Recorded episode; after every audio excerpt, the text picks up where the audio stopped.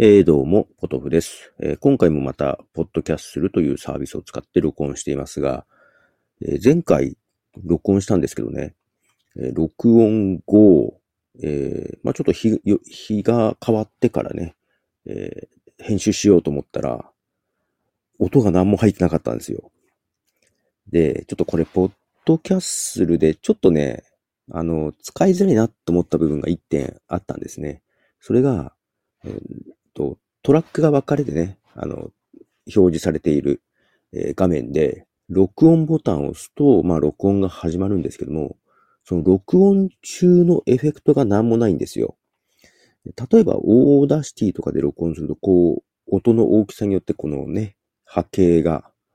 表示されると思うんですけども、何も表示されなくって、録音終了すると、その、まあ、波形っぽい感じで音が大きいとこが大きく、小さいとか小さくっていうのが表示されるんですね。で、まあ今回録音終了した時にま、ちょっと気づかなかったんですけども、要は何も針が触れてない状態。録音中のエフェクトが何もないんで、あの、多分入力ソースで、えー、まあいつも MacBook Air のマイクを選んでるんですけども、多分その入力ソース、ソースがおかしかったなと思うんです。えー、ブラックホールっていうね、なんか Mac の音を拾うアプリが入ってるんですけども、多分そっちになってたのかなと。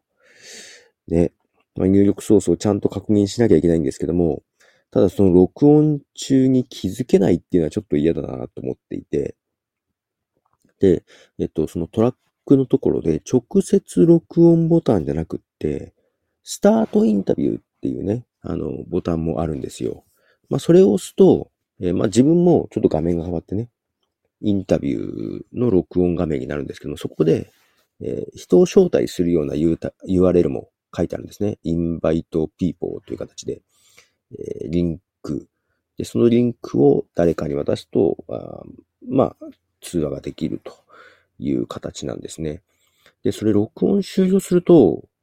多分それぞれの端末からアップロードされるんじゃないかなと思って、録音状態いいんじゃないかなっていうのは期待してるんですけども、まだちょっとテストできてません。最高、自分がホストで、えー、ホスト以外9人呼べるはずなんですよね。うん。ちょっとこれ使ってみたいなと思っていて、で、そのインタビューの画面、これでいくとね、えー、自分の、まあ、アイコンみたいなのがあって、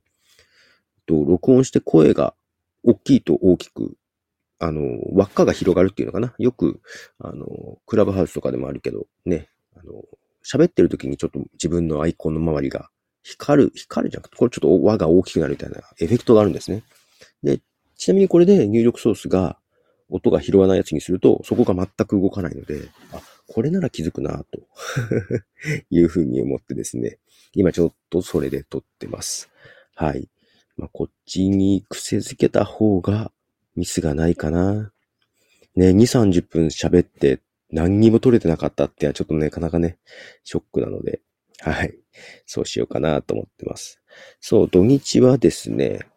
えー、っと、前回の9月30日の24時間配信。これの音源をですね、えー、編集してました。で、まあ、音声なんですけども、一応その、ズームのね、ライブトラック L8 っっていうのを持ち込んでて、まあ最初それにね、一人ずつマイクで音を取ってパソコンに送って配信してたんですけども、途中でね、ちょっとね、機器トラブルというか、えー、どうも L8 がうまく電源供給ができてなかったみたいで、あの、途中で切れちゃったんですよ。で、途中で MacBook Air の音を直接拾う風にしてるんですね。なのでちょっと一本目配信したんですけども、ちょっと途中で音質が変わって、ちょっと聞きづらい部分もあったかなと思ったんですけど、で、まあ、とはいえ、えー、ライブトラック L8 で引き続き録音だけはしてたんです、その後も。うん。配信では Mac の音を直接拾ったんですけども。で、ただね、うんと、ちゃんとマイクを使ってなかったりして、うまく撮れてない部分もあったので、まあ、ちょっと最終的に迷ったんですけども、YouTube で配信されてる動画から音声を取って配信するようにしました。まあ、それを編集してね。ちょそんな形でやってますね。で、まず1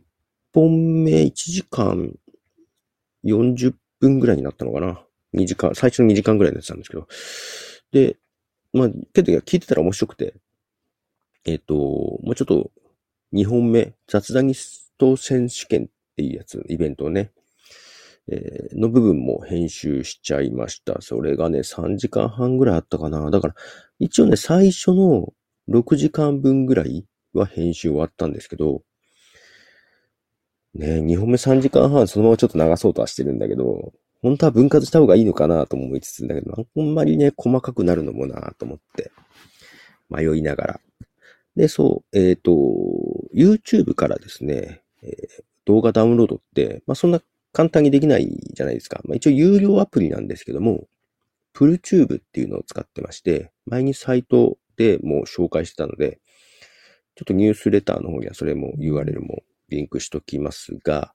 PullTube っていうアプリをね、使ってまして、これのいいところがね、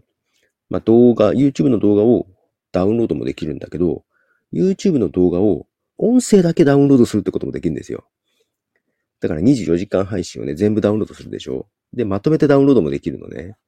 で、まとめてダウンロードしつつ、しかも音声だけで MP3 か、えっと、ACC どっちか選べるんだけど、もう音声だけでいいよと。まあ、その方が端末、っていうか MacBook Air のね、容量も節約できるし、ということで、えー、と、まとめて、7本ぐらいあったかな ?6 本か7本をまとめて、全部音声だけダウンロードするっていうことがね、や、できてね、待つだけでいいっていうので、とても便利なアプリ、有料だけどっていう感じですね。はい、一応そんな形でダウンロードして編集してますと。あと、このポッドキャストで録音したのをね、えー、この今、サブスタックと、えー、Acast、そして Apple Podcast のサブスクリプション登録者向けに配信していますけども、Apple Podcast だけはね、あの、一週間だけ、えー、サブスク登録してない人にも聞けるようにしてます。実験的に。で、えっと、ちょ、そんな風にして、今4本ぐらい、これが5本目ぐらいなんですけども、最初の1本が明日ぐらいで、それはちょっと1週間に長めに撮ってたんですけどね、明日ぐらいで、えー、切れて、一般公開がね。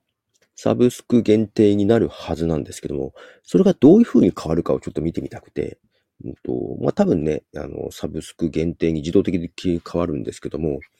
一つ気になってるのは、今の段階で、